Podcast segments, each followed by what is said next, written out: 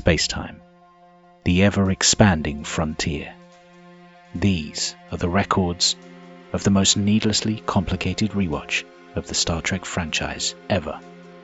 Its mission to locate every second, contemplate every eon, from outside time to the Big Bang, to the 20th century, all the way to the end of all existence. To do what no sane entity has ever done before. This is the Temporal Trek podcast.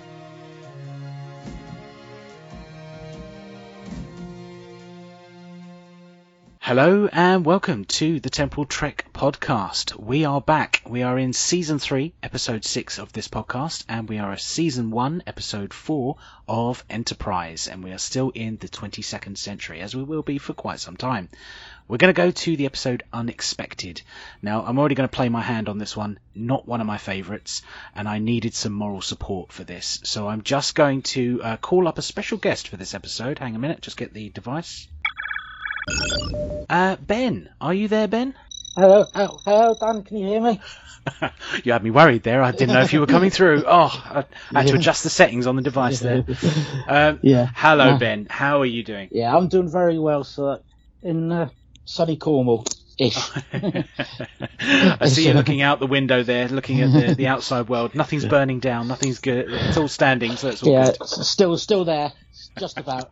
Now, Ben, uh, you are brand new to our listeners or listener. I don't know how many people will actually listen to this show, but uh, introduce yourself to the Trek fans. Uh, how exactly did we meet? Well, I, uh, oh, I met you through, uh, I believe, a Kik group organised by uh, you. I believe uh, started up uh, when the new Trek came on, uh, Star Trek Discovery. So I joined just before the second season, uh, part way in, and we've been talking about, all, well, not just all the new seasons and the new series. Is that's not even a word, but I'll go with it.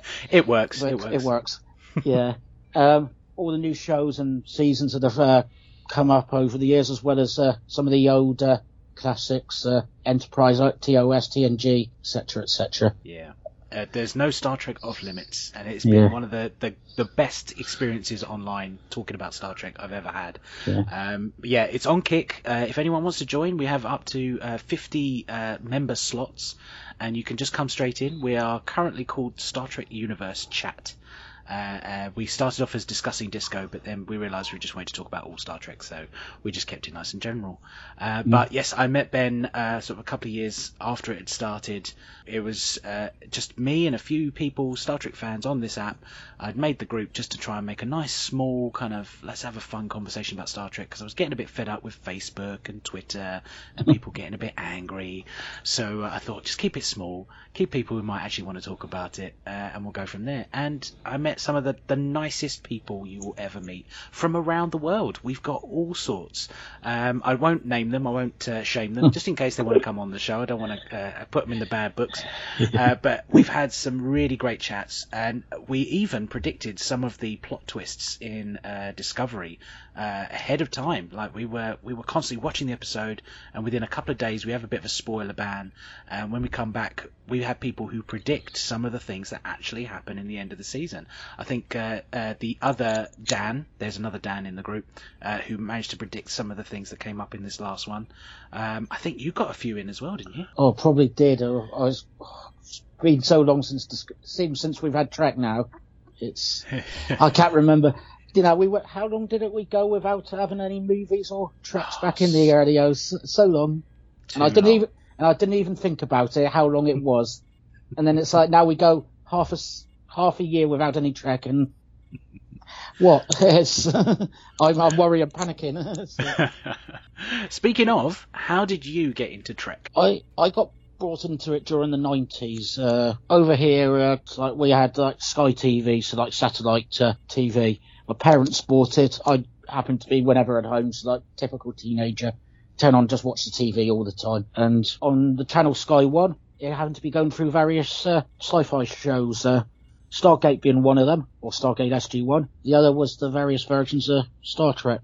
Uh, so TNG, uh, Voyager early on, and some of uh, DS9 as well. And it's like from there I've gradually, gradually uh, got to love it. And when all the D, uh, DVDs came out in those fancy little box sets, uh, it's like back, I think it was the early O's. It's like uh, some really yeah. nice, nice looking box sets, not just a bit of cardboard and plastic around the edge. It's like I ended up buying all of those and uh, binge watching uh, those over quite a few months. So yes. I, I, I feel your pain. The the amount of times I tried to complete the TNG collection. Mm. Remember the the plastic casing used to came. It used to look like a warp nacelle. Oh Uh, yeah. and you could get all of the sets and things. I think I only completed it a couple of years ago, even though you know DVD is long dead. But I just wanted to complete it to know that I'd done it. Uh, but I did like those completions. Speaking of the seasons, is there a particular favourite for you, or is it just depends on the Oh, episode? it does depend on the episode, but because I, I really just do single episodes nowadays, other than the new Trek. But I think it's a joint thing. I've got a thing for TNG because that's my, it's like my baby. That's what I got brought up on. But after like buying the DVDs, I ended up uh, really loving DS9. So the the whole arc, not the, all, not just the main characters, it was the side characters I was starting to love. So like Garak, Kai Wynn. Well, I didn't really love her, but as in the Love to love hate. to hate her and Gul Dukat and uh, Rom and such like. Uh, Yeah, it, it's it's such a huge cast because when you Yeah. think, oh, you know, um, who's your favourite character in DS9? Well, do I stick to just the, the, the credited people, or do I go for the guest stars or the Yeah. recurring roles? Well, I mean, so many good ones. to be honest, if you ask me my top five characters, I would probably four of them would probably be the extras. To be honest, so.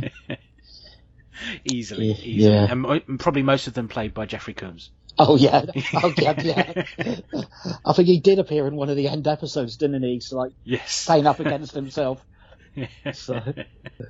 um, thinking on the series we're going to talk about now, do you remember sort of your early thoughts when Enterprise first came out? You know, did you have sort of like a, a gut reaction, or was did that sort of come later with Enterprise? To be honest, it mainly came later because because of syndication back in the day, it was like constraints was work and stuff, especially in the early O's. I didn't really get to watch all the episodes as they came out or, or in order, so it was just random episodes here, and I don't remember originally being awed by it, but later on when I watched it for through, I I remember like yeah, I remember remember enjoying enjoying it.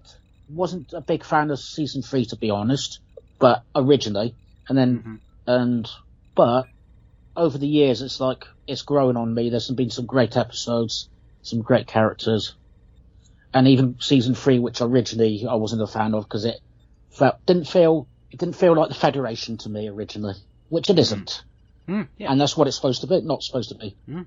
To No. I, can, yeah I, I completely see Yeah. what you mean. Yeah. yeah Yeah, I, I think for me, with when it comes to season three, Yeah. you you I feel like I, I see what they were trying to do because they were trying to catch up with what was happening in the world, and you know, Mm. we global terrorism was becoming this new sort of thing, even though it had been around for decades before. It was now becoming the Americans' problem. You know that it was like a big thing. They had to answer it in every TV show that was coming out. So season three Enterprise was their chance to try and make a commentary, but it kind of I don't know it lost itself it lost its pace to it um, and even though it was trying to do something new which I appreciated Yeah. it it didn't feel like they were really packing their punches and it's something that I think I've held against Enterprise ever since Yeah. unfairly uh, probably to some extent so I'm kind of hoping that as we rewatch things things are going to change um, I don't know about you Yeah, oh, hopefully it's fingers crossed. It's I I started rewatching some of that. As I said, the season three uh, episodes was a friend, uh, just casually when I was around the house, and it was like, this is better than I remember. it's uh, yeah, it's uh, I, sh- I Maybe think I should get that as a T-shirt. I think at the moment every episode so far is like, oh, this is actually really good, better than I remember. yeah. So yeah, I'm hoping it will be was uh, this one to tonight as well, Very good. or Yeah, today, well, today whenever you today, it. today, listeners. tonight, tomorrow, yesterday. Um, it's all a paradox. It's all temporal investigation, so it's all good. Um, in fact, we're going to do things a little bit differently uh, to the listeners. Um, we're actually going to sort of live watch, so the episode is going to be playing in the background. Uh, so we're going to sort of comment on the episode as we go through. Like I say, this isn't one of my favourites, so I really needed some moral support here. This is why Ben's here. Uh, he's here to, uh, you know, uh, hold my hand, even though it's COVID. He's holding my hand. He's, he's clasping his hands together on the screen. Um, he's looking out for me. And um, uh, this episode, uh, as uh, the last couple of episodes you might have heard, Trip is not my favourite character. He's one of my least favourite characters. Um, uh, and uh, so far, for the past couple of episodes, we've had a little segment called hashtag Traitrid or Trip Hatred, uh, where I ding him for all the things that he does that annoy me. Uh, and there's quite a few in this episode. So uh, uh, I'm going to have Ben hold me back and try and you know argue me down if he can from my from my horrible hatred of Trip. Um, I do get to love him, as I have said in the past episodes. Uh, please don't send any hate mail. I do eventually get to like Trip. I do remember getting to like him. I just don't remember when that happens. Um, but these early episodes, he winds me up. Um, so having an entire episode about him is going to be interesting. Um, so I think we should get ahead and start the episode. So I'm just going to line it up on my device, uh, as I imagine Ben is probably going to hit play at the same time as me, and I'm just typing in. I'll edit all this out, don't worry. Right. Accessing library computer data. Okay, so I am propping the phone up. Yes, so we're watching on the phone, uh, and uh, Ben has his uh, screens as well. So uh, I'll count down from three, and it's three, two, one. Incoming transmission go. Right. You might be able to hear some of this in the background. I don't know if how easy it's going to be to hear all of this. Um, we open on the scene of Archer in, in the shower, and this is something I mentioned uh, a couple of episodes ago where we had Sexy Trek. Um, Enterprise always felt like they were trying to make the show sexy, and we had Archer here in a shower. Not that I mind it. I think he's a good-looking man. Uh, any thoughts on the shower scene and things not working quite well on the Enterprise? So I don't mind the start actually. I think it's a bit strange and a bit uh, different. It's like yeah. It, in previous episodes, we've sort of talked about how the decontamination scenes feel a bit forced, but this one it actually kind of made sense. Although I, why he doesn't grab a handrail before the the gravity plates come back on, I don't know. oh, here we are, the intro music. Any thoughts on the Enterprise intro music? I think I'm going to be controversial here. I actually don't mind it. I like it. it. Okay, it's not the old other ones. It's not supposed to be, but it's. I, I just like the words and uh, the words when it comes to it. It does make me think of the show after watching it through. So I mean, I like the words. I like uh, the idea that they were trying to go for something different. As I've always said, I don't know why. It, uh, it's never been my favourite. It's still not my least favourite. I think actually, weirdly, even though I love TNG, the TNG intro music is probably my least favourite because it didn't do anything of its own. It just rehashed the movie soundtrack. Oh, it took me years before I realised that wasn't the TNG original thing. I was upset when I found out it was a motion picture. exactly. So it, it, it, felt like it didn't have his own identity, and I think that's why I've never really appreciated the TNG uh, as much. Um, we go into the scene. Uh, we've got Phlox and we've got T'Pol trying the food. They're sort of talking about uh, you know how T'Pol has tried the human food, but she really doesn't like it. She doesn't like the smell on board the Enterprise.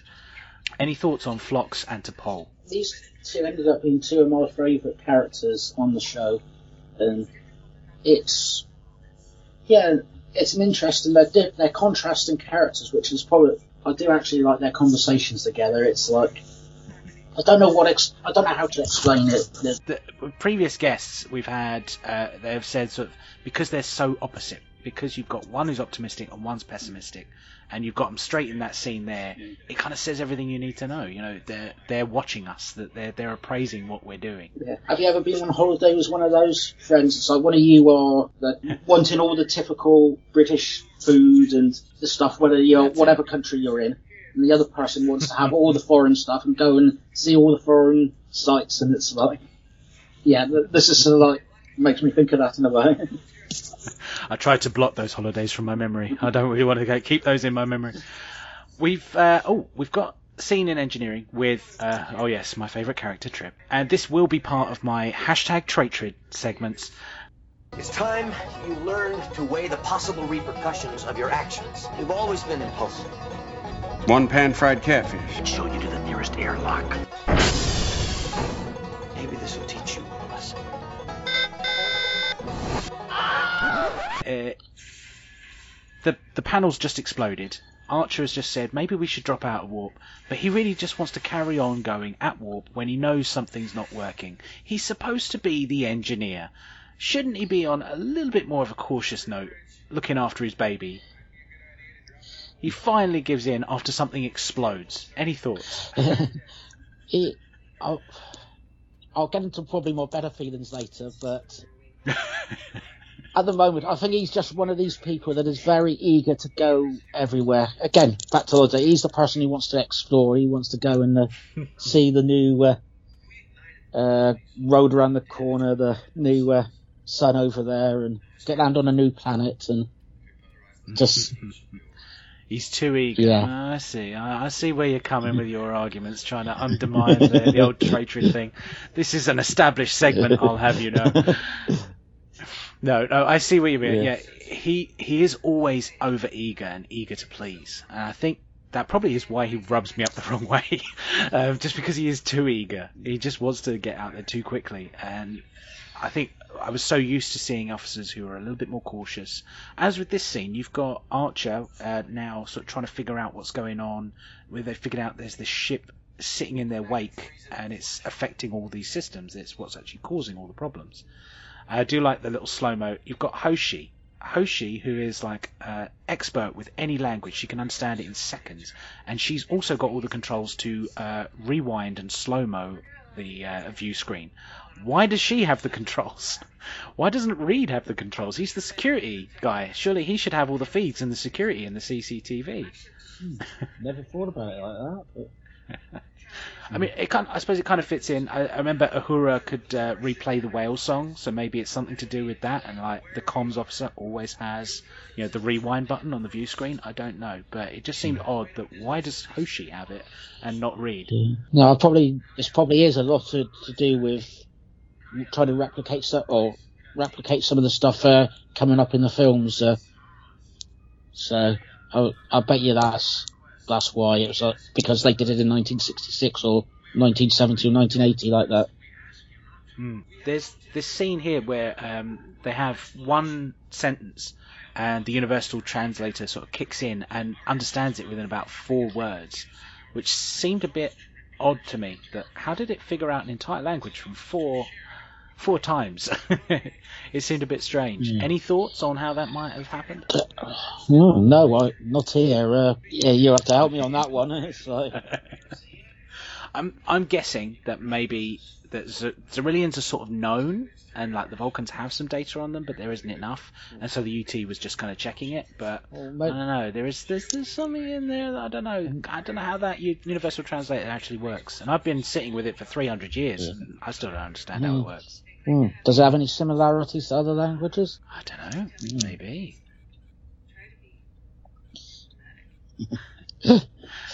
T'Pol is, as I said in the last episode, T'Pol is the eternal school teacher trying to lead a group of kids through the, the field trip without them getting in trouble. And her delivery on all of the the lines in all of this episode, I absolutely love. Yeah. Um, T'Pol uh, and you, and Phlox, as you just said, two of my favourites. Hoshi as well. I really appreciate Hoshi because I identify with Hoshi and how fear fearful she is of everything. Yeah. um, so uh, those are probably my three top uh, characters. Yeah. So just seeing her get losing her rag, explaining things to to Trip. Um, I always love those scenes. It's Yeah. always good fun. Yeah, no, it's it's one of those things you know you have to say it because, yeah, you know they're going to get into trouble somehow, in some way. it's, but more of that later. I, I like that she at least that ends the briefing with "Try to be diplomatic, please.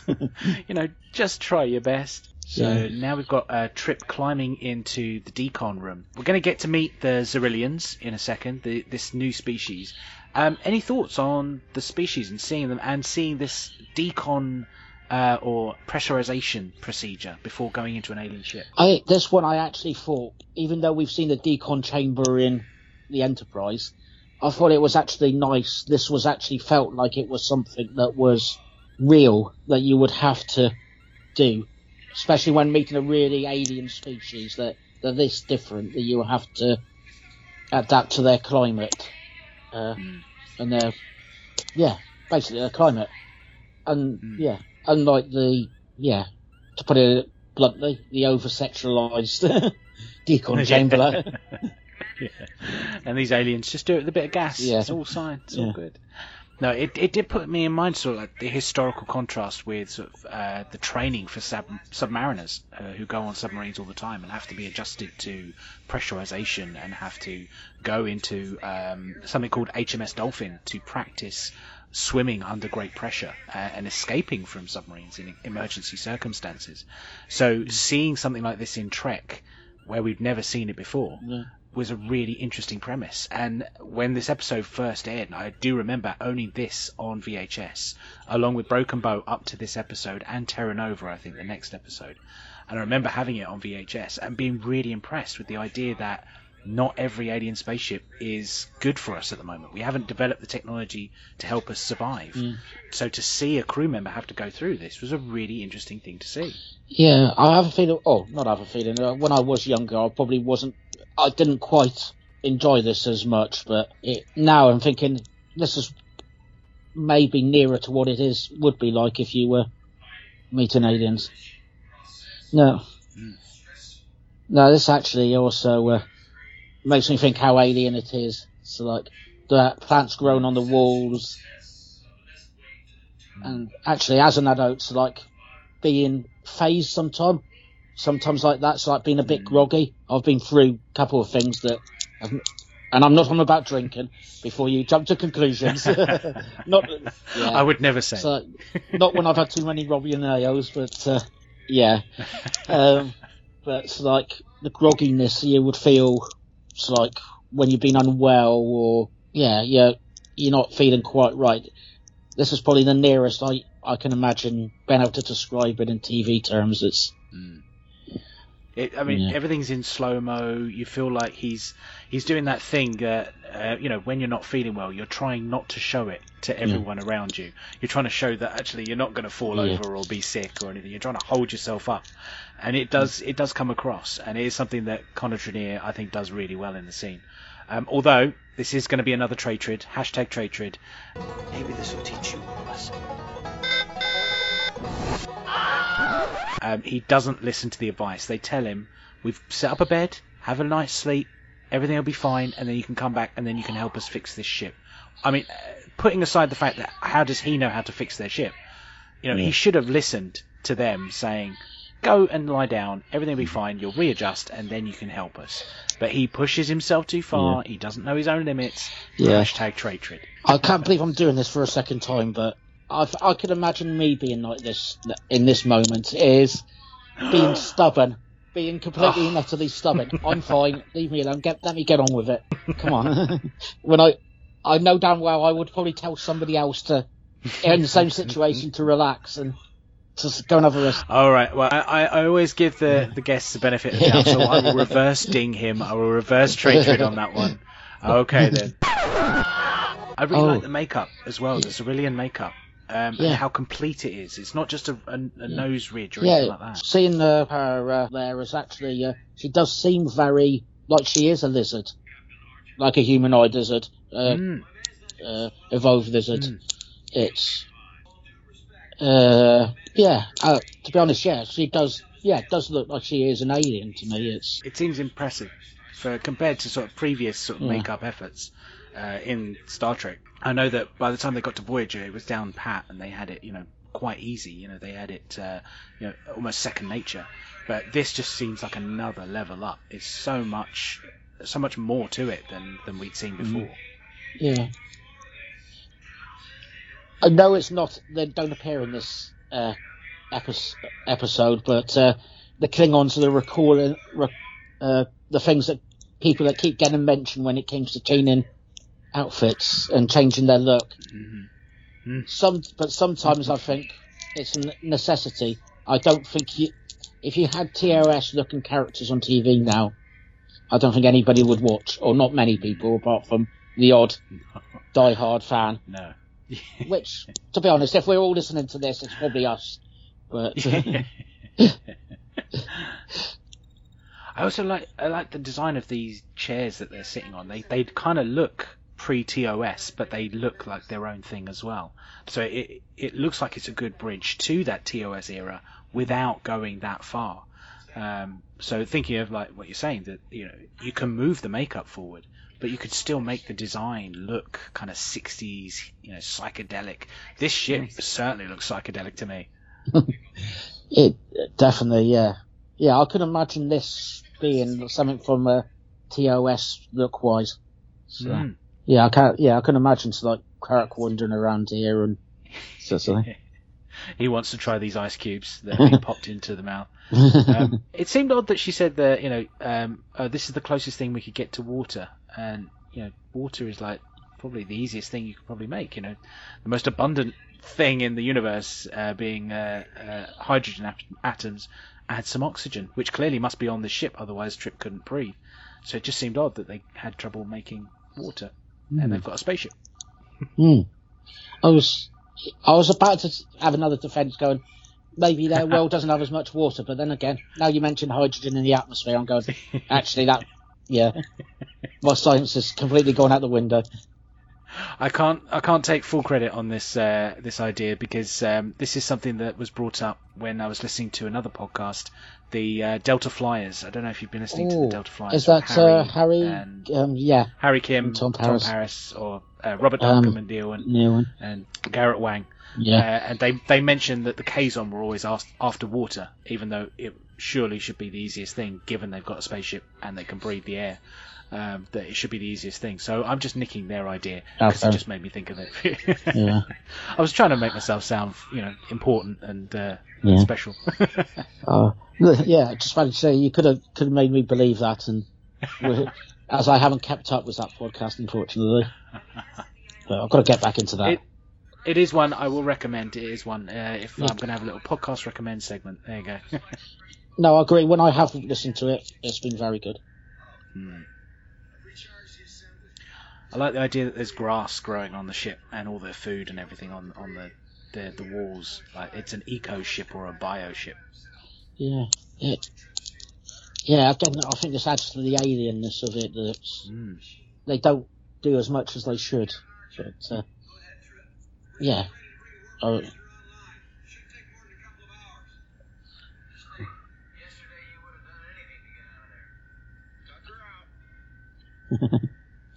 sorry. Excuse me, laughing at random. What appears to the audience as me laughing at nothing. That's all right. These episodes, there's going to be a bit of silence in between. Um, that you will hear the episode in between, but we're sometimes just going to get lost in the episode as we're watching what's going on.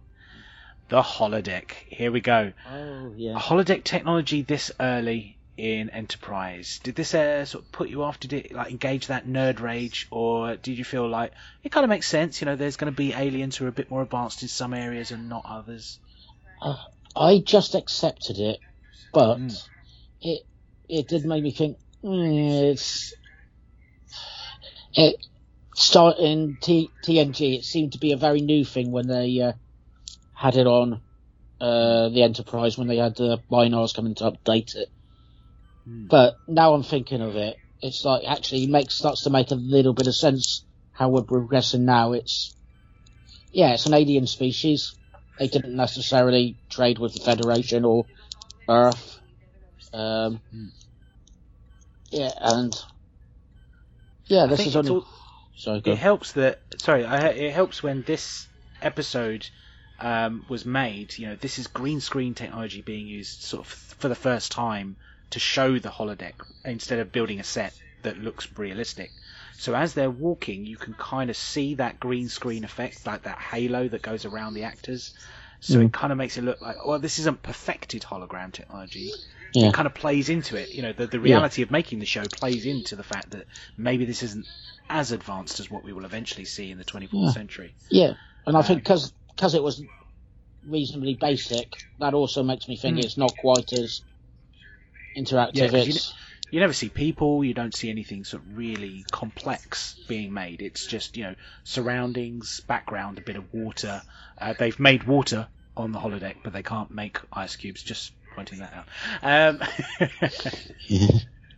trying to sound important again. yeah. Um, now this bit, this bit gets me. This is the bit where I think I don't quite uh, it, like the episode. Well, not this particular scene, but what it represents. I like the idea that there is this game and that she's introducing him to a game. They've already established that there's a electrochemical thing that she can do when she was placing the ice cubes in his mouth, uh, and it was unexpected to her. Now she knows that this is a way of her species reproducing, that they can share things, they can share biology. And she's trying this game with someone who she's just had a reaction to, and she doesn't tell him what it's for or what it could possibly do. Mm. And it, it raises an issue of consent for me. And this is where the episode's going to get very serious. Uh, She is putting him through sex, her alien's version of sex, and she's not telling him.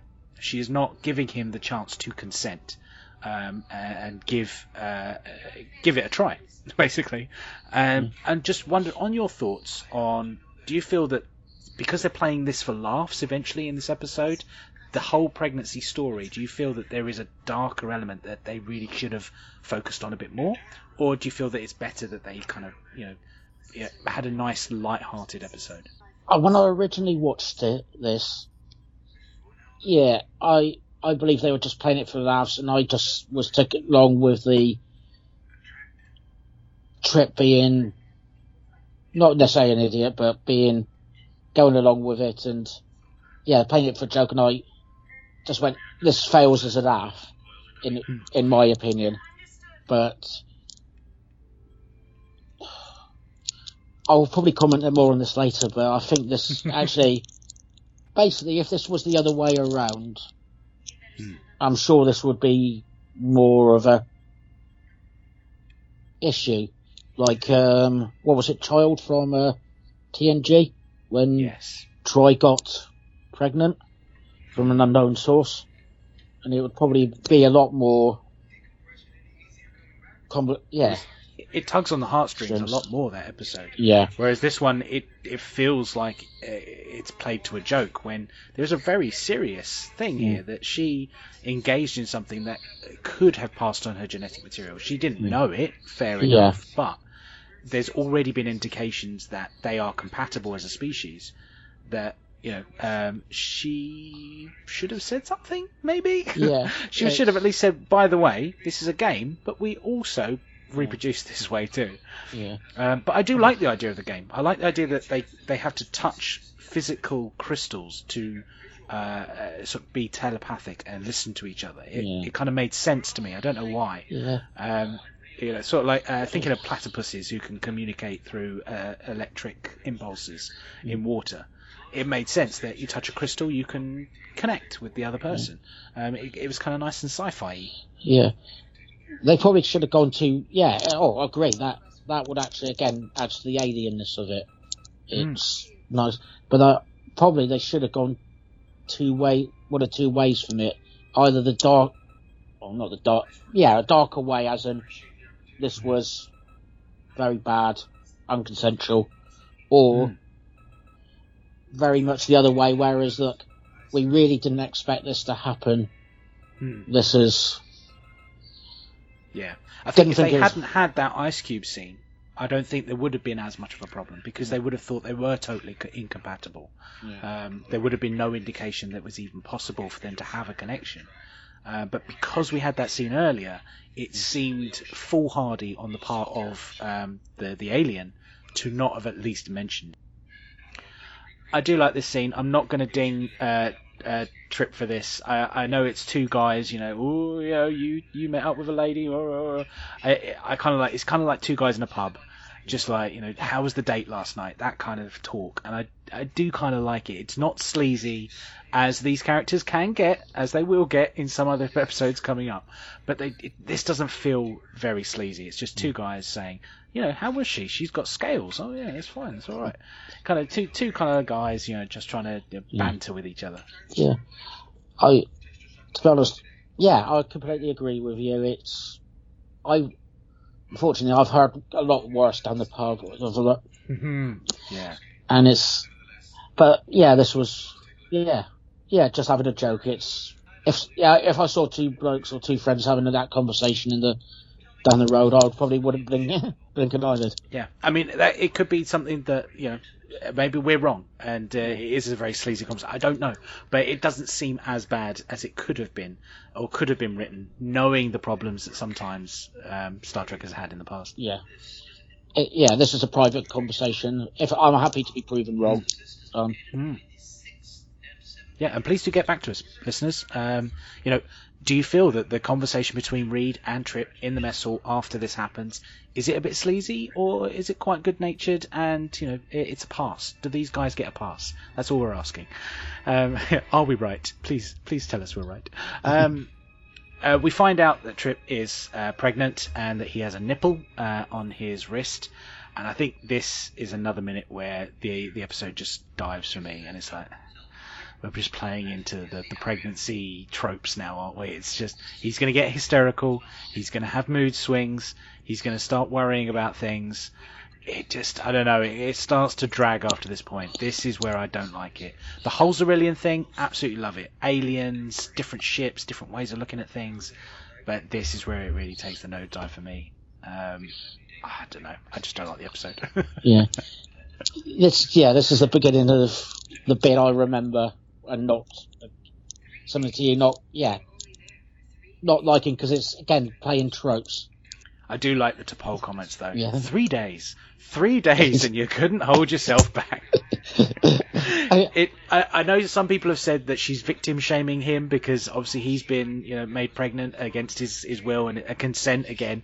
But given that it, this is a pattern of behaviour for the past five episodes, this is all she's been doing, telling him off for not doing what she has just basically told him to do five seconds later. Um, you know, it's a pattern of behaviour. For once, she's actually wrong, but I'm actually on her side because it's Trip. Yeah. I don't want to bash him too much, but I do like the little smile from uh, from Scott Bakula. Um, it, it it almost feels like uh, because he had to play pregnant women in Quantum Leap, that the actor is also smiling because he's like, at least I don't have to do these scenes. oh, so much easier for me. yeah. three day mission. I considered myself a diplomat from the minute I set foot in that vessel. Yeah. It it is that naughty school kid that's always been that has actually been good now. It's just like It's like, well, there was that one thing I did. Yeah. Oh, yeah. They weren't even real, they were holographic, just like everything else in the room. Without satellites, telepathic granules, it would be impossible to make a determination, but they could have served as the transfer medium. One of the first things a diplomat learns is not to stick his fingers where they don't belong. Don't stick his fingers where they don't belong. I. I love that sentence. That just T'Pol just knocks it out of the park in this episode. It's just the look on T'Pol's face. I just I love her. Just Yeah. looking at Jolene Blalock and she the way she plays this. Uh, it, it really. do- I mean, whatever goodness I take out of this episode, it is because of her. I think they're playing this for laughs. Yeah. Any any thoughts uh, on the, the trip hazard or the the trip's hazards uh, as he looks at the, the danger of the uh, the lift? The thing thing is, that I yeah maybe it's a different humour than I get than me, but it, a I don't find it funny, and b it's obviously even back in the uh, early O's, I was like thinking this is just a rip off of what's the stereotypical pregnant woman, and it's just like crying out loud. It's just like yeah, it's Yeah, I, it just yeah.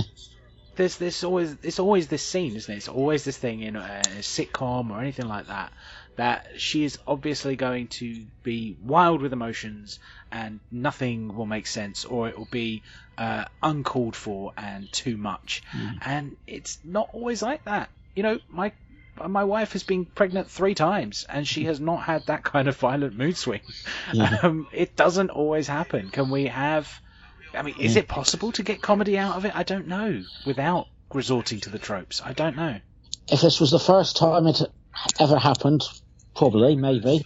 But yeah, I've seen it before. It's uh, yeah, Yeah, it's not going where every man has gone before. It's it's literally doing the same thing everybody else does. Saying that though, the makeup for the, the nipples very believable. I think yeah. it's a good nipple. It's a Yeah. good good makeup nipple. There we go.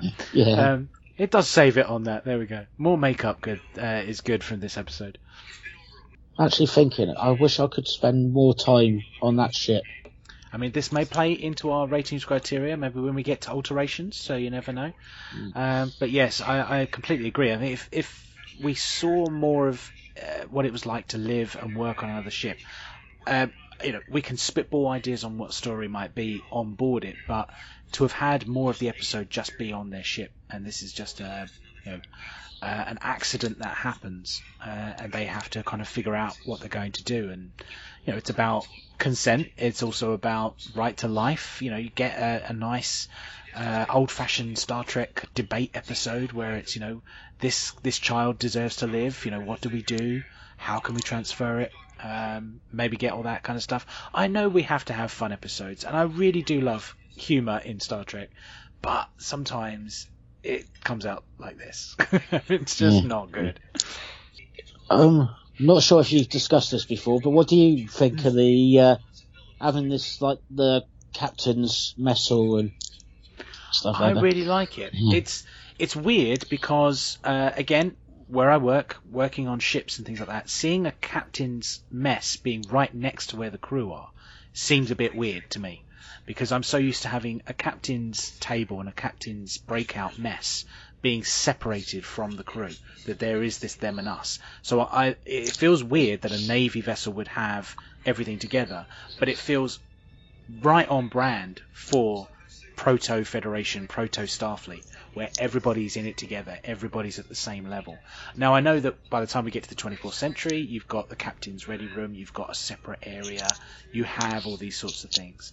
But it's nice to see that the first time a starship goes out, everybody's in literally the same boat. Everybody is at the same level. And I love all of the scenes that we get in the mess, mess hall. It's such a great set to just have a nice intimate conversation between characters.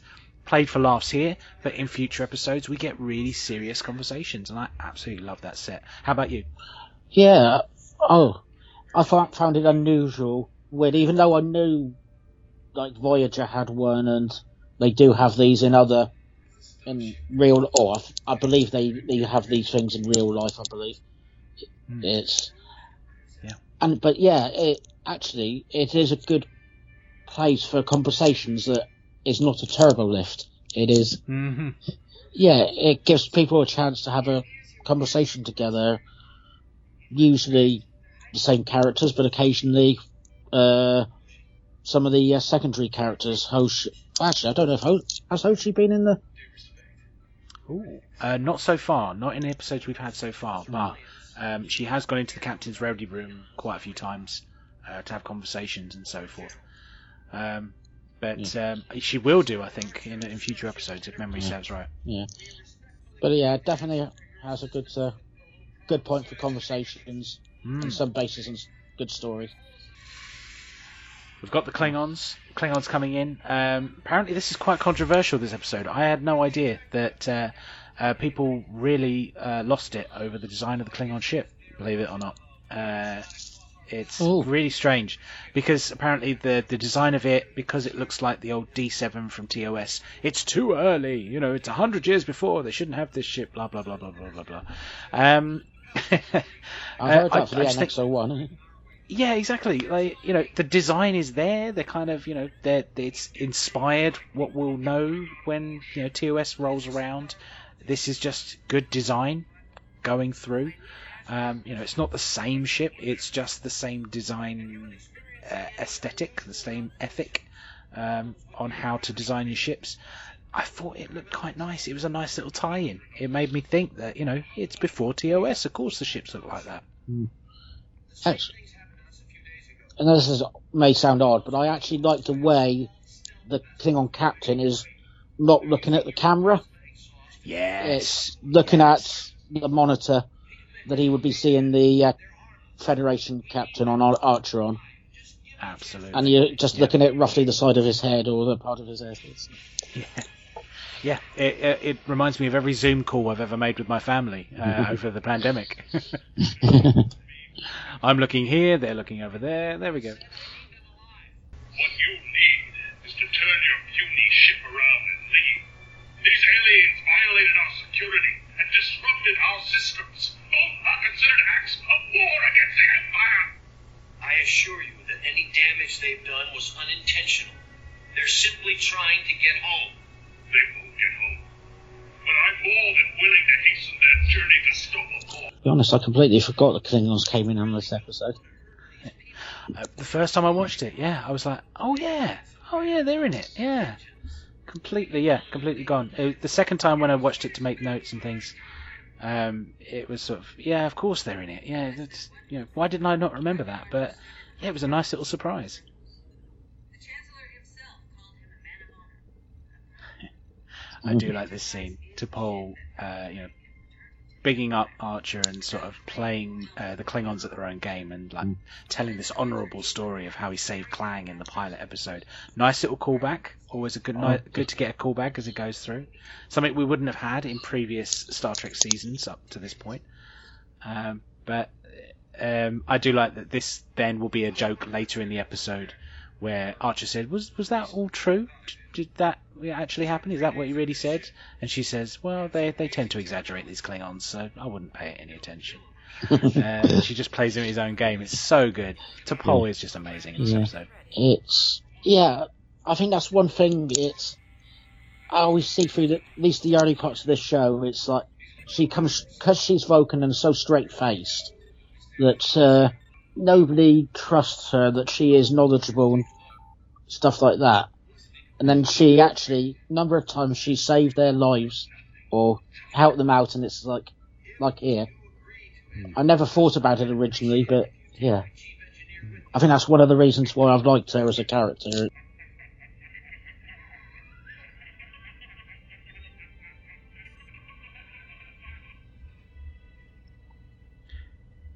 There we go. Trip was just shamed on the bridge. Poor man. Yeah. uh, you know, he's not my favourite, but yeah, Yeah. he was right there. I feel so. Um, but this is interesting. I, I, why are the Klingons interested in getting technology? I, it just seemed odd that that this was a buy-off for them. That they would have been so enraged by the fact that this ship of aliens has uh, disrupted their battle cruiser, and that they will pay in, in disgrace for what they've done to us. You know, why are they interested in technology? It just seemed a bit, bit more like a, the actions of a Ferengi, I guess. You know, in acquiring some profit out of it um, that they would even spare their lives. So it just it seemed a bit of an odd thing, knowing what we know of Klingons. Mm. Any thoughts? to be honest, I think this is a clever thing because the I don't think the Klingons are always the most honourable people, even though they act like that, and they don't always necess- They act all tough sometimes, but they some like sometimes like the backstage politics that, as we've find out, was like the Duras family and some of their other antics uh, throughout the. Uh, yeah, I'm just trying to think of a couple of episodes. There's at least one that involves Cork, uh, the House of Cork, or Mm. something like that. I'm sure involves. Yeah, I think again the Duras family and. And they're then just uh, they're just greedy yeah, instead of yeah honourable all the time, Yeah. or just always violent. yeah, it's. And I'm not sure if this is their way of acquiring technology. Very possibly, it's it's like Well, that's always been a criticism. I think people have always said that. Well, yeah, how did this warrior race get into space in the first place? Well, maybe they stole everything they've got. Um, you know that they didn't get it through um, uh, you know, hard work. They just you know nicked it. They conquered a species and took what they had, and that's what they did. They used their resources. Yeah. Um, I just just thought that sounds like the Borg to me. It does, yeah. it really does, yeah. They were the first assimilators. They just Yeah. did it with a knife and a bat'leth instead of uh, nanoprobes. Yeah, I have a feeling I've missed an important part here. While we've been talking. Yes, well, uh, the the baby has been taken away. Uh, uh, the Xyrillian did say that she didn't think it was possible. Seems a bit naive, given what we've already said previously in the episode. Uh, but uh, it was possible to transplant the embryo, and the baby is safe, and everything was fine. Um, uh, we've had our Star Trek happy ending, as it were. Um, whatever you think of the episode, at least uh, you know the baby survived. So there we go. First time that a human male has ever been pregnant or impregnated by an alien. There we go. Well, that is our episode. So we have located the time, the point in time. We started at timestamp zero minutes zero seconds, and we watched the entire episode. As always, it's so much easier this way. No chopping and changing. but that's the uh, uh, L on our LCARS system. Uh, for our new listeners, just to uh, recap, uh, the LCARS system is what I use to rate an episode. There's no four stars, five stars, or anything like that. We just debate what this episode is in the whole entirety of uh, Star Trek canon. So L was locating the time where we could talk about the episode. Now we're going to sort of rate it. Uh, the first on our LCARS, or the next one on there, is C.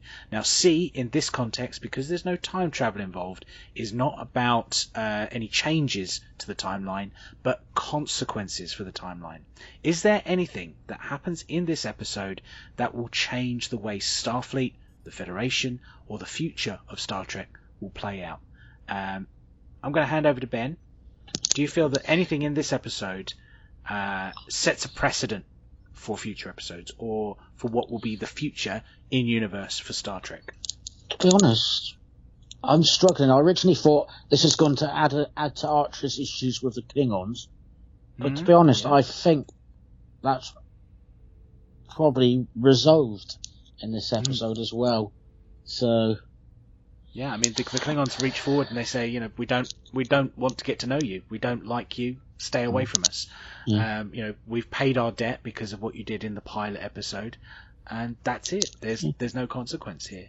Mm. Um, it seems a bit odd because I, I seem to remember my Klingon history at, at Starfleet Academy, and they always said that the first meetings were really violent. But so far, we've had a meeting in a Klingon hall, and we've had this one, and so far, not that bad as Mm. first contacts go. So, yep, I can't see a consequence there. I suppose there is the consequence that this is the first male pregnancy, so um, we now know that human beings are compatible with some alien species. So uh, if we want to get it on, if we want to do some Barry White, uh, you know, maybe it's possible. So aliens are now, uh, you know, uh, possible romantic interest in the future. So there's a consequence there. So now maybe there's regulations that need to be drawn up to, uh, you know, uh, try and figure out how we interact with these in the future. Maybe yeah. Uh, thinking about uh, Voyager, actually, we believe there was regulations uh, come up with Harry Kim and one of his uh, escapades. Actually, now you mention that. So Uh, maybe maybe Harry should have you know looked back over Starfleet history and looked at this uh, this record and Yeah, realised what he shouldn't have done. yeah, Shouldn't have put his fingers where he wasn't supposed to, according to Paul. yeah. So Uh, we've also got, I suppose, the consequence that the Klingons now have uh, holographic technology ahead of uh, the Federation. mm, And what might they do with it? yeah, it's oh, definitely. I, nothing that we've noticed, I don't think. Hmm. I mean, it, maybe it just means that now they've got uh, more interactive gyms. Uh, that they they like they've got their you know uh, attack programs, the things that we saw Worf fighting. Maybe they've had those for hundreds of years since the Xyrillians gave them the technology, and ever since the that's where they've been training out. Yeah. I did wonder, and this will probably come into our next um, uh, criteria later, but I did wonder what happened to that Klingon vessel afterwards. Like, we, we'll never meet them again, as far as memory serves. I don't think we meet that captain again. Um, uh, and given that future episodes uh, of Star Trek will show how holographic technology can go disastrously wrong. Uh, you know, did their holograms break down and start killing them all? Uh, and they, they left the safeties off for the wrong reasons. And th- there's a whole adventure we could have had, a whole other episode of Star Trek Enterprise where they come to the rescue of these poor Klingons who have now uh, got uh, holographic demons running among their ship. Uh, I don't know. But uh, Sound, it's- sounds like a good idea for a program, though. Uh, there we show. go. Yeah. Right. Okay. So uh, this is the the new uh, Star Trek Killer Holograms uh, series, uh, where all the things that possibly go wrong with a holodeck. What goes in the holodeck never stays in the holodeck. All from this episode. But I think that's that's the only consequences I could think of, um, unless there's anything else you can think of. No, to be honest, that's more than I was originally thinking. So it's Considering it's an episode that uh, you know wasn't my favourite, at least I, I'm not speaking for you, but uh, just for me, it wasn't my favourite. Yeah. There's quite a lot that you get from this. Um, Yeah. interpersonal relationships, uh, advanced technology for the Klingons, and um, you know uh, new new technology in general. yeah. I think it just adds more to the characters as and the story going ahead. Uh, I think it's one of the many ways that maybe uh, Archer and uh, Tucker will learn Mm. through, that, through their experience over. Actually, I think coming up pretty sh- shortly in their timeline. I think Yeah, uh, meeting where they are, starting to be, making sure they are more respectful. yeah. Doesn't always go well, even if they are being respectful, but uh, it's He tries. He tries. Bless him. yeah. but But no, yeah, that's absolutely right. It, uh, it, um, Connor Trinneer, the actor, um, trying to do a bit of research about the episode, uh, did think that this was actually one of the, the best chances that he had as an actor to change the character. Because, you know, how often does a man get to play pregnant, for one? But two, that it, it made uh, the writers think that you could do more comedy with Trip. That he wasn't just, you know, the boring engineer who's stuck in the uh, engineering section. He only fixes, you know, the the ship problem of the week uh, episodes. You only bring him in for certain conversations. This made him more perhaps agreeable uh, and more of a comedic uh, character than had originally been intended. Um, so yeah, I, I completely see your your point that from this he will be a bit more cautious, but maybe there'll be other things that he will get up to in the future. So yeah, I, I like that idea. That's that's another consequence. Thank you very much. Right, so we've done consequences, and again for our new listeners, our next criteria on LCARS is A. Now, alterations is A. Um, this doesn't mean that um, we have to change the entire episode, although in this case, for me personally, probably would be. But it could be expansions to the episode, something that happened in the episode that we wish we'd seen more of, or if we want to change the episode completely, what would you have liked it to, to have been? Alterations, Ben. Any thoughts? I would say probably part way, or again, we mentioned this, but I mentioned it part way through. I don't know if the pregnancy bit should have been a main story. Maybe that's had that as a B or a C story, as an, mm-hmm. a consequence, and they should have spent more time concentrating on maybe helping this crew, getting to know them, helping them home, finding out more about the ship, and then maybe, mm-hmm. yeah, and after consequence is Trip accidentally gets pregnant and we don't necessarily need to go through all these these emotions that he's having. Maybe or maybe maybe we could go through the emotions that he's having, but have him talking to the crew or talking to somebody who who has been who is a mother or a fa- or even a father Mm. or for that matter. It's, That's true. it's That would have been interesting. Yeah. Yeah, I like that. It's So played more into the um, the title unexpected, but have an A plot that is something unexpected, but then this C C or B plot of the pregnancy, uh, perhaps mirrored in what else is Yeah. going. Perhaps something. Yeah, maybe actually, yes. Or or you could, yeah, or you could have it as the A plot and it's just change how you went about it. I don't know, but yeah.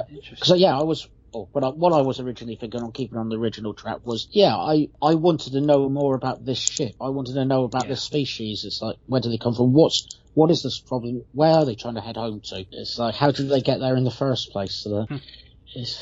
I think yeah, uh, that kind of makes yeah that makes a lot of sense to me because the Klingons coming into the episode was a surprise as we mentioned when we were just Mm. watching the episode, but it, it, it did make me wonder why are they there I mean, uh, they're there to add a bit of danger. You know that the Klingons might kill them, might hurt them because of what they've done with the Enterprise. Uh, and that they've got this history going on. But why did we have the Klingons? We had this really interesting species with a ship that can grow food on the walls, um, that uh, they are integrated into their ship and they live in it. You know, they, they don't live on it like the Enterprise. They live in their ship and with it, and sort of it's a symbiotic relationship. Um, you, you could easily make a story, I think, where it's the Enterprise crew learning about what it's going to mean to be in space for a long period of time. You know, they've just set into this mission three or four episodes. That the unexpected in the title is that actually all of the crew are starting to feel homesick, and they don't really think they were going to because they're getting so far away that Earth is, you know, disappearing from the stars that they're seeing all the time. Um, it was unexpected that they might start feeling this way so soon in their journey, and now they're meeting the crew who are also trying to get home because that's the way they're hoping, and that they feel like they want to uh, get home as well, and that they're realizing that you know there's something in this journey that they should stay with it and they should go out to the stars. Um, but the unexpected title was a play on words on the psychological drama of we're unexpectedly wanting to go home when we should be going forward and exploring, and then have the B plot where unexpected there's also a pregnancy, but because they stay with the ship, you know, oh, because in our species when you get pregnant you can't stop it, and you could have a little, you know, play on abortion, you know, maybe talk about, you know.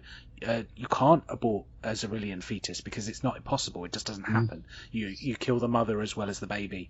So we have to keep you pregnant for this. And then, all right, if you want to play the comedic sitcom, um, you know, he gets over emotional and all this kind of stuff. But because they stay with the the aliens, it's more about a learning experience about what they go through, and it humbles Trip. And you know, it's it was a complete accident. There wasn't this consent issue going on. They genuinely didn't think it was going to happen, but because he spent so much time fixing the ship, that that's why he got pregnant. Yeah. Uh, yeah, because they're on an eco ship. They're living inside the ship. So They could have made done like sense. two two weeks later, two months later, sort of thing. Yeah, And also, so like yeah.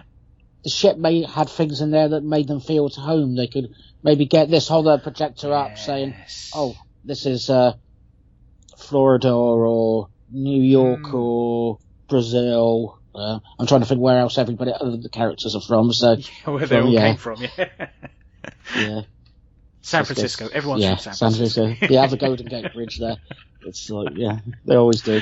Uh, yeah, and it's like maybe make food from what's in the ship. That's something similar to what they had. They could. Oh, chefs created this from. oh yes, yeah. That would be great. And uh, yes, uh, like Chef's kitchen is overgrowing. we still don't see Chef because there's a bush Yes, in front of his face, and he just we can't see Chef. We never see Yeah. Chef, even with this thing growing It- in it- there. yeah, Perfect. He could, he yes. could be the gardener version of Phlox. It's like. Yeah, Phlox can't find his osmotic eel because it's just you know it's it's gone off in the pond that they've just grown in the back. That's a great idea. That is fantastic. Yes, well, I want to watch that episode. Absolutely. Yeah. Fantastic. Um, anything else that you would have wanted to see, perhaps after? You know, what episode comes next for this? Do we go and revisit these Klingons? Um, you know, if we don't get our way and, and alter it the way we've just pitched, obviously, is a better episode. But if we have to keep this episode, um, what would you have liked to have seen? Would you want to meet that Klingon crew episodes down the line, figure out what happened, and that maybe they they they become a series regular? That you know we always catch up with uh, Captain Vorak, something like that. to be honest, any uh, the holographic thing, as we've been well implying, has been done. So having that come back is not necessarily perfect, but yeah, having them interact, maybe something does go wrong with their holo holodeck, or just have them just passing by, or even this sh- ship uh, happens again, and let's say that this baby stayed alive, we could maybe meet uh, this pregnancy uh, baby again, so somewhere down the would be- line, somewhere down the line, Yeah, it's yeah. That uh, It's a, a little trip down memory Yeah. lane, literally a trip down memory lane, as we go down here. But um, as we meet, like, yeah, we meet his child, his daughter, uh, the the alien baby. That would be interesting. Yeah. Yes. yeah, Oh yeah, I like that. yeah. To be honest, e- even just seeing these people all reference them makes me happy when I hear these things in shows. It it doesn't have to be much. It can be just a sentence. We took talk to. Yeah. I think in. I know you haven't got there yet, but uh, like the Vidiians, we did find out they were cured, Mm, uh, yes. and that was a sentence in an episode. It's just like put a smile on my face. It's like, oh, that yeah, that's good. That makes Yeah. sense. Yeah, exactly. It, it, simple sentences could Yeah. really change an episode for me, just like you're saying. And yeah, I would love to have found out that the Xyrillians gave us, you know, this great technology that allows us to grow even more food. That might become the thing that inspires the replicator or the synthesizer or something like that. Just a little. Oh, this is a bit of Xyrillian tech over here. You know, this sort of thing. Um, uh, yeah, just little little references always make uh, a Star Trek fan happy. I'm sure uh, everybody is the same. It's the one thing that unites us. Um, but then we'll move on to our next criteria. Now in LCARS, it ends with an R. Uh, and we've got two strains to this. So in R, we do recommendations. First, we do recommendations to Star Trek fans. Do we recommend this episode to Star Trek fans? And then we go to non Star Trek fans. Is this episode a good example of what Trek is? Uh, if you were trying to uh, build a theoretical brainwashing kit to get someone into Star Trek. Uh, so we'll start with the first strand. Do you think that this is a good episode of Star Trek for Star Trek fans? Unfortunately, no, I don't. It's as much as I want to say there. I don't think it really connects anywhere too much, other than just re-emphasising where the characters have been and their personality. Unfortunately, I also don't think it's really important for any stories coming up or finishing off one from the past. Unfortunately, it's and I'm sure we can pick another exploration mission or another meet an alien species somewhere down the line just for Absolutely. No, yeah, I, I, I completely agree. It's there's nothing special about this episode. It doesn't feel like anything from this will change anything. Even though we outlined consequences that could be, it never gets referenced again. It's not like, you know, uh, the Xyrillian document is the thing that all uh, Starfleet officers are handed when they want to have a relationship with another alien species. Yeah. You know, read the Xyrillian protocols, otherwise, uh, you know, you might end up pregnant or you might get a venereal disease that we can't cure because it's a bunch of aliens and we don't know their, you know, their DNA type or something. Um, you know, if that had become a thing in the future when uh, just just for Enterprise, it doesn't obviously have to be for the rest of Star Trek, but just if Enterprise had said, well, you remember when we met the Xyrillians, maybe we should call it off, maybe we shouldn't have a relationship because you know this wacky thing happened where our chief engineer got pregnant. Maybe it's not a good idea until we go and meet a doctor first. All this kind of stuff. Um, but because that's never really into, because that never comes back, there's nothing in this episode that, for me as a Star Trek fan, I want to come back to, and I'm probably never going to watch this episode again unless I do another podcast um, uh, to ever watch these episodes again. Uh, so I yeah, I don't recommend this to Star Trek fans either. So I think we're we're unanimous on that one. How about non Star Trek fans? Do you feel that to a casual viewer, if they were watching this, knowing that this premise comes up in sitcoms and things that aren't Star Trek, do you think that this would be a, a good way of catching new audiences? I know, it's- yeah, again, I'm going to say the first part. Yeah, I could say that's, yeah, being, meeting new lives, meeting new civilizations. And then it suddenly goes into that trope again, which I'm sure, but, or at least everybody of a certain age would have seen be, before in umpteen shows. It's, with that, unfortunately that brings it down. It's just like, yeah, so I would say no. Yeah. Yeah, I'm, yeah. Yeah. I'm just going to be your echo this episode. I, I can't defend it. I just, I don't know, something about it. It switches me off as a fan. I can see things in this episode that I know um, friends, family. Uh, I know my wife would probably be infuriated by this episode, uh, just because like, oh god, he's pregnant and he's get, you know, he's getting mood swings and he's overeating and stuff. It's like, can we not do this same thing again? Um, yeah, it's and it's all too neat. I know it's a 45 minute episode. I know there's only so much you can get in, but you know there's there is no knock on effect. This won't come back again. We won't get to meet his daughter. This won't become a plot point. Um, today's audiences, I don't think would be switched on to it. But even back then, I think when this episode was first aired, it just didn't feel like it was. Oh, that's that's a great episode. I have to go back and watch the one where he gets pregnant. Such a good idea. I think it makes people groan when you hear that that concept. And for that, I, I can't recommend it either. So uh, again, I think we're unanimous. Uh, unexpected is unwanted. Um, so there we go. um, and that is it uh, on our LCARS system.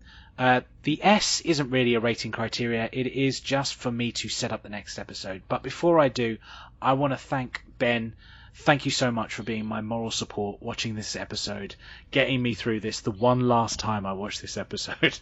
um, any other thoughts on Unexpected or the episode? Yes, unfortunately, I think I brought up most of it, and I think one of the ones was potential, and it probably had this first season track problem of trying to keep it safe and unwittingly not. Yeah, it, I think it, if fails on that point that they were writing the mm. old Star Trek that had been in the 90s, and uh, the world was already changing as this episode was airing. And this episode, I think, when it was first on uh, U- US TV at least, um, was aired just a few weeks after 9/11, and you can imagine that you know they probably wanted a laugh, they probably wanted a, a comedy episode, something that was nice and easy to take their minds off things, but really a guy gets pregnant is the best your TV's going to give you.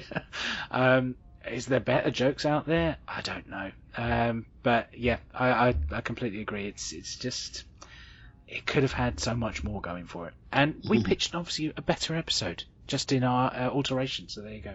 But um, thank you again, Ben, for uh, sitting with me on this, holding my hand through the screen, uh, COVID distance. Um, but uh, I'm going to set up the next episode and join me next time for uh, season one, episode five of Enterprise as we go to solve the mystery of Terra Nova at timestamp zero minutes, zero seconds. Thank you very much for listening, and I'll catch you in the next time stream. I hope you've enjoyed the show. Please remember to like, subscribe, and review wherever you listen to it.